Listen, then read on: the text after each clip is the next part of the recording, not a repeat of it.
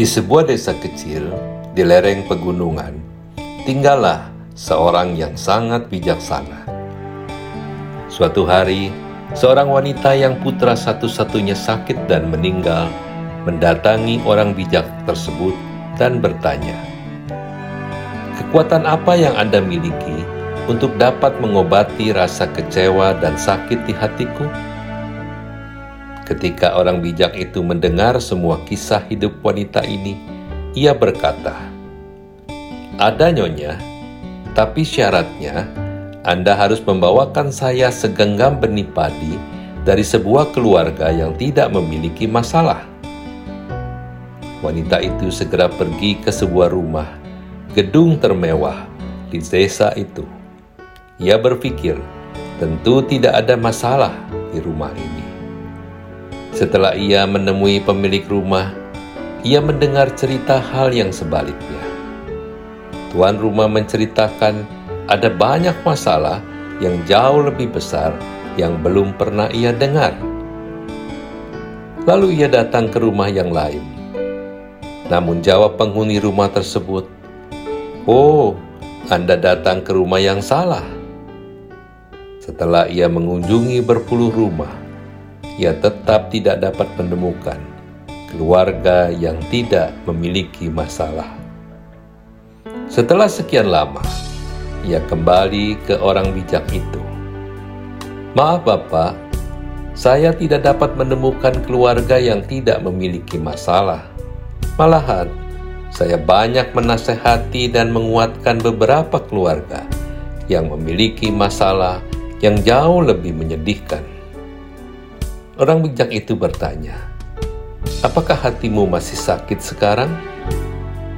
Sambil tersenyum, wanita itu menjawab, "Tidak lagi. Setelah saya tahu orang yang nampaknya bahagia ternyata malah memiliki masalah yang jauh lebih banyak dari saya." Banyak orang terjebak pada pola pikirnya sendiri, sehingga ia merasa menjadi orang yang paling malang tidak seperti orang lain yang kelihatan begitu bahagia.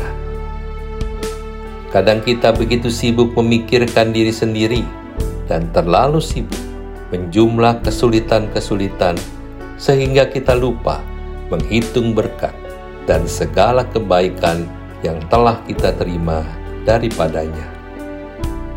Padahal tidak terhitung berapa banyak berkat Tuhan dalam hidup kita terlalu besar jumlahnya jika kita hitung satu persatu.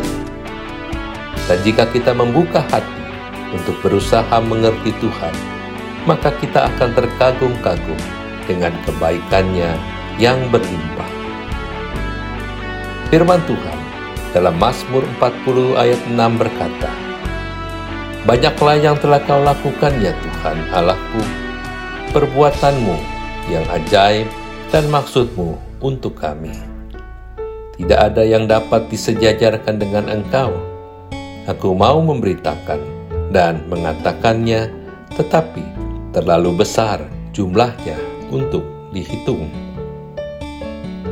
Sadarkah kita jika masalahlah yang dapat membentuk kita menjadi pribadi yang tangguh?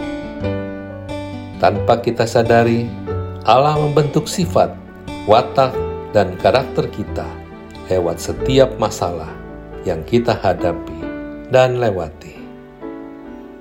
Masalah sering menjadi sarana untuk kita merasakan mujizat dan pertolongan Allah.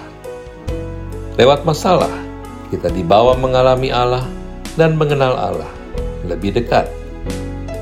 Kehebatan seseorang dilihat dari seberapa besar dia mampu melewati masalah-masalah yang dihadapinya. Saudara, sambutlah setiap masalah dengan hati tegar, karena Allah berjanji akan selalu menyertai kita dalam setiap masalah yang kita hadapi. Bersyukurlah untuk setiap masalah, karena di balik masalah ada hikmat dan rencana Allah bagi kita yang jauh lebih indah dari apa yang dapat kita pikirkan dan doakan. Amin.